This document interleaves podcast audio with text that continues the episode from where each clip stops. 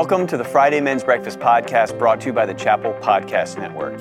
In today's lesson from the book of Romans, Ben Robertson, campus minister with Reformed University Fellowship, continues our study of the biblical teaching of justification as we look again at the life of Abraham. So open your Bibles to Romans chapter 4 and join us as we continue to see how God's righteousness for the unrighteous is revealed in the gospel of Jesus Christ. For the promise to Abraham and his offspring that he would be heir of the world did not come through the law, but through the righteousness of faith. For if it is the adherents of the law who are to be the heirs, faith is null, and the promise is void. For the law brings wrath, but where there is no law, there is no transgression. That is why it depends on faith, in order that the promise may rest on grace and be guaranteed to all his offspring, not only to the adherent of the law, but also to the one who shares the faith of Abraham, who is the father of us all. As it is written, I have made you the father of many nations, in the presence of the God in whom he believed, who gives life to the dead and calls into existence the things that do not exist. In hope he believed against hope, that he should become the father of many nations. As he had been told, so shall your offspring be. He did not weaken in faith when he considered his own body, which was as good as dead, since he was about 100 years old, or when he considered the barrenness of Sarah's womb. No unbelief made him waver concerning the promise of God, but he grew strong in his faith, and he gave glory to God, fully convinced that God was able to do what he had promised. That is why his faith was counted to him as righteousness. But the words, it was counted to him, were not written for his sake alone, but for ours also. It will be counted to us who believe in him who raised from the dead Jesus our Lord, who was delivered up for our trespasses and raised for our justification. Let's pray and jump into this. Lord God, we pray that you would be with us. Holy Spirit, unplug our ears, soften our hardened hearts, and give us eyes that we might see and behold beautiful things in your word, we pray. Amen. I don't know if you guys have seen a TV show called The Good Place. It was popular while it was going on, and now it's on like Netflix and these sorts of things. My students loved it. My wife and I enjoy it, but if you don't know the premise, there's this moment where a woman named Eleanor Shellstrop awakes on a bench and sees a sign in front of her that says, everything's going to be okay in this office, and then someone opens a door. It's Ted Danson, if you remember Sam from Cheers, sort of resurrected his career through this role, and he introduces himself as Michael. We learn that he's the archangel Michael. And she has awakened in the afterlife and realizes that she has died. And so Eleanor asks Michael this question. She says, so who was right about all this afterlife place? He says, well, let's see.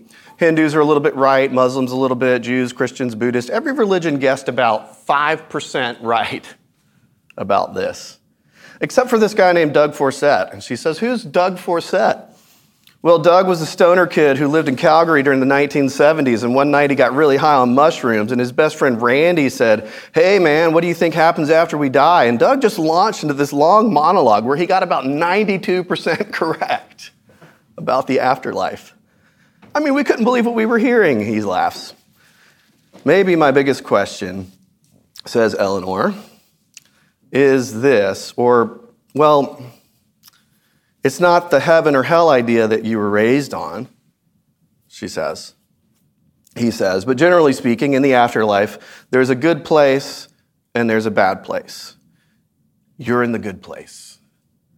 You're okay, Eleanor. You are in the good place. And then he takes her on a tour of the good place, i.e. what we might call heaven.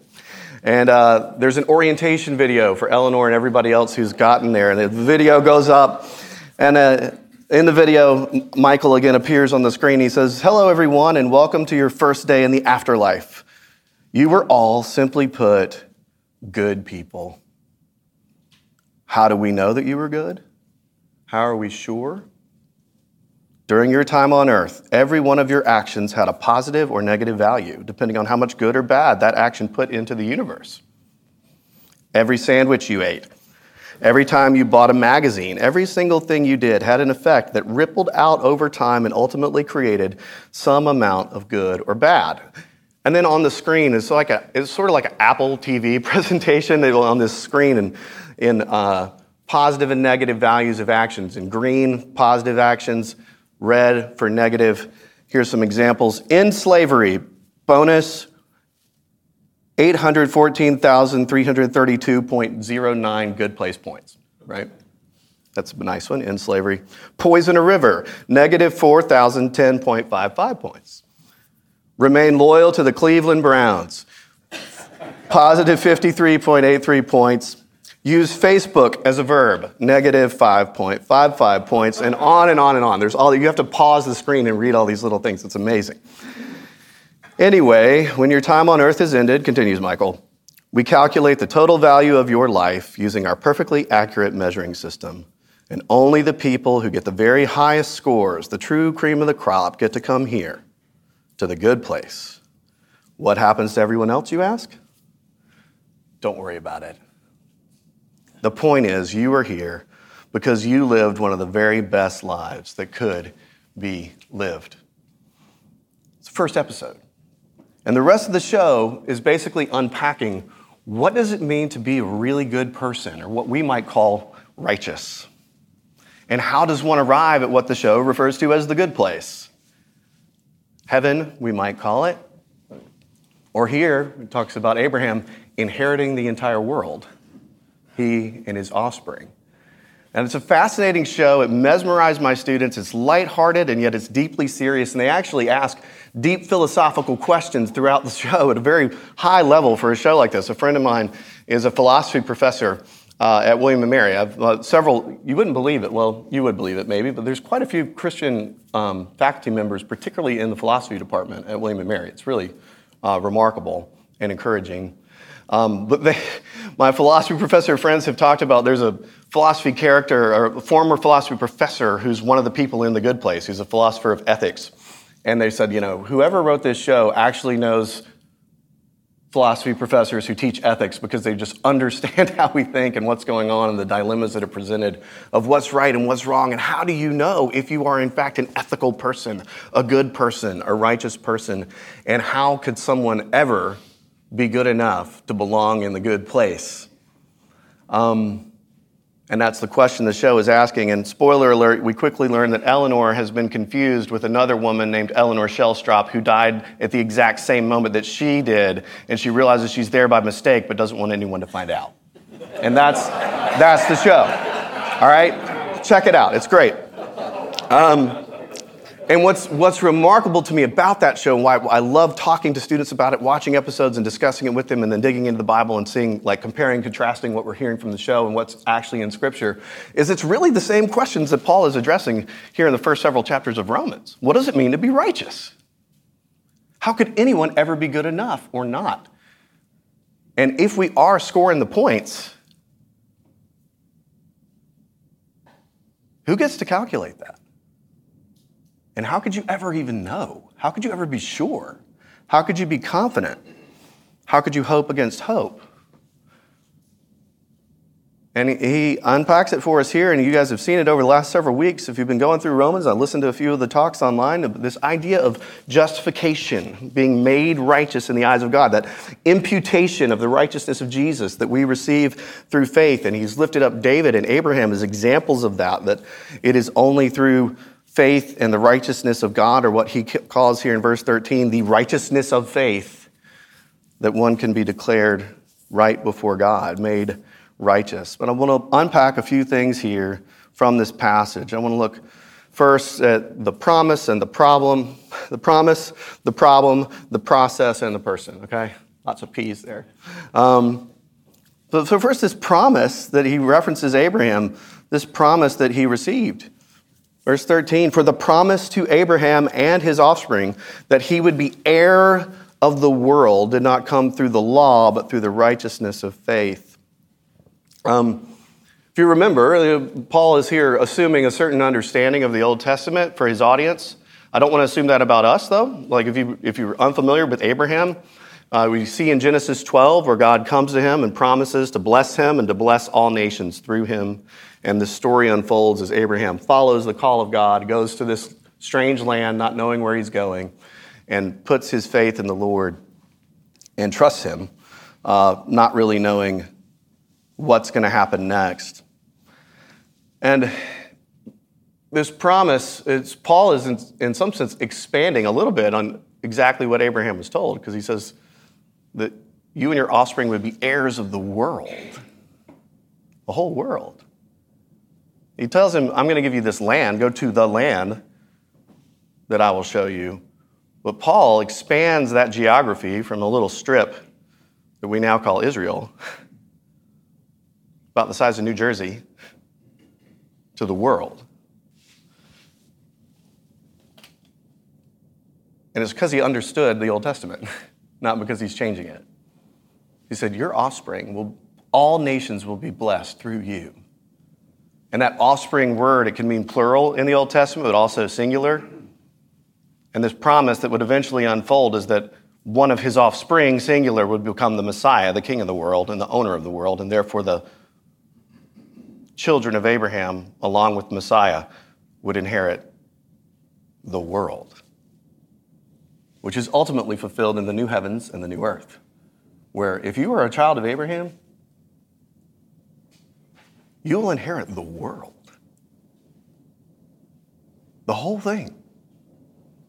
The cosmos, under Christ, with him, will be ours, because it all belongs to him, and he is sharing that inheritance with us. We're heirs, inheritors.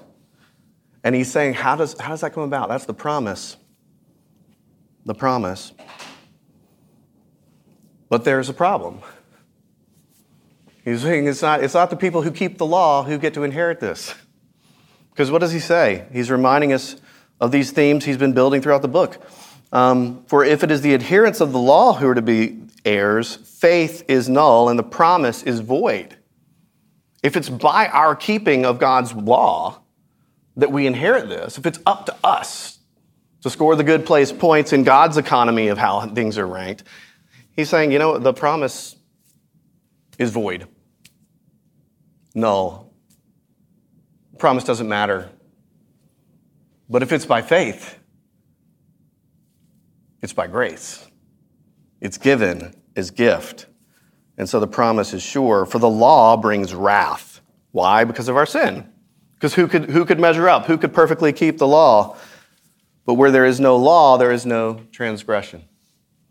And that is why, he says, it depends on faith. There is a problem that you and I have, and that problem is sin and death. And we see that both in that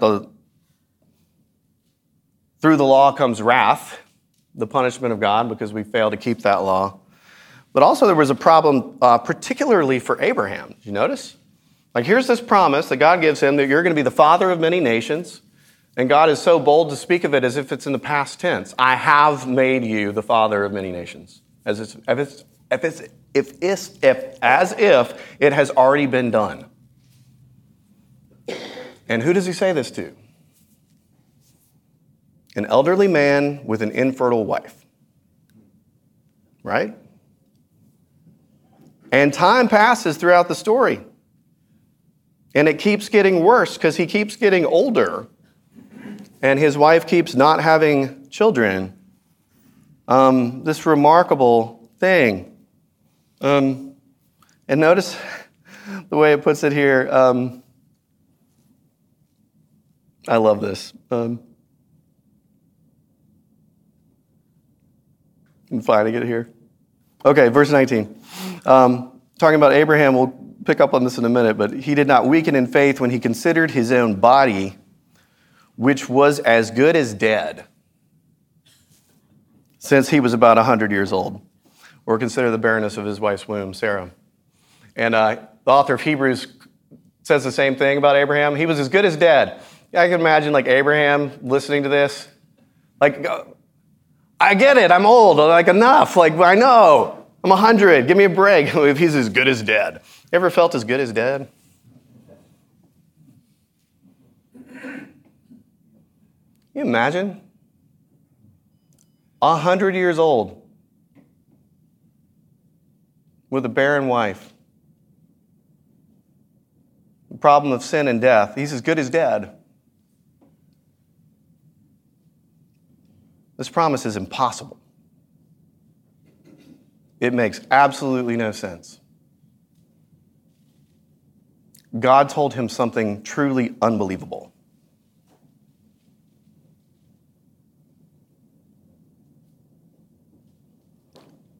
And he believed.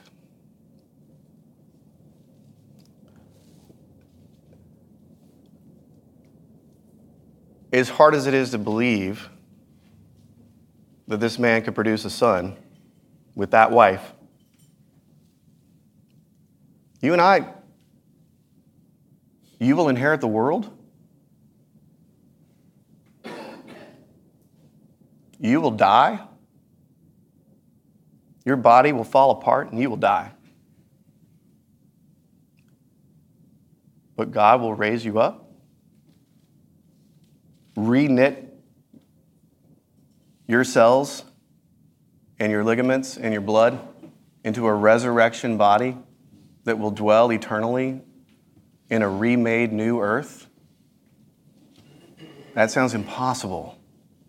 So far-fetched.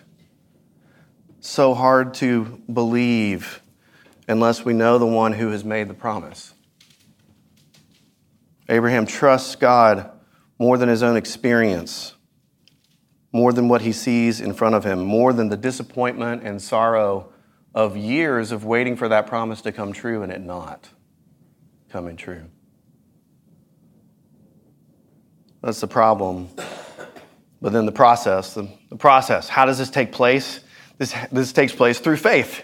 He says it over and over and over again. This is one of Paul's major themes, not just in Romans, but in all of his works. Let's look at this again. It's why it depends on faith, verse 16, in order that the promise may rest on grace and be guaranteed to all his offspring, not only to the adherent of the law, namely the Jewish inheritors who would keep the ritual law of Moses, but also the one who shares the faith of Abraham, who is the father of us all. As it is written, I have made you the father of many nations, in the presence of the God whom he believed, who gives life to the dead and calls into existence the things that do not exist.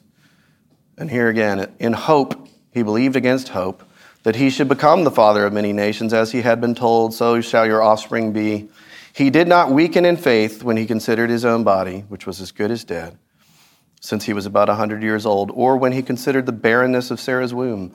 No unbelief made him waver concerning the promise of God, but he grew strong in his faith as he gave glory to God, fully convinced that God was able to do what he had promised, which is why it is counted to him as righteousness, or credited to him as righteousness. So the point is that it's grace. And if it's not through faith, then it's not grace. You hear that? And yet, I don't know about you, but sometimes I find a way to twist that back around and I turn faith into another work. And, you read that and it says, Abraham did not waver in his faith, unwavering. And I look at my shaky faith and I'm like, well, I'm doubting God left, right, and center. If I can just believe better, I'm going to get really good at faith, and that will please God, right? You look back on your life, you've seen your faith be a little shaky at times. You know what's remarkable to me about the way Paul talks about Abraham here? Have you read Genesis 12 through 24? Does Abraham's life look like unwavering faith? Chapter 12, he goes, amazing faith. God says, go to that land. And he's like, well, I don't even know where that is, but I'll just do it, Lord. Okay, I'll leave my family, and here we go. Second half of chapter 12, what does Abraham do? Hey, Pharaoh, this is my sister. he's going to kill me if you don't say, if you say you're my wife, like, and so Pharaoh takes Sarah as his wife. She goes into his house, and then he does it again, like 10 chapters later. It's like he didn't learn the lesson. Or midway through, like chapter 15, we've got, it's credited to him as righteousness. This famous passage, like, goes out and looks at the stars. So shall your offspring breed. Count them, son. This is yours. What do they do next chapter? You know what? This kid's not coming along, Abraham, says Sarah. I'm like, why don't you sleep with Hagar? And that'll be how we get our son. The man of unwavering faith says, yes, dear, and sleeps with the nanny and has a son, Ishmael, right? Paul looks back at the course of his life, though, and he says, he didn't waver. You ever told another man to take your wife? Because you didn't want him to kill you? Or your wife say, why don't you, let's have a kid through this one. And maybe you have.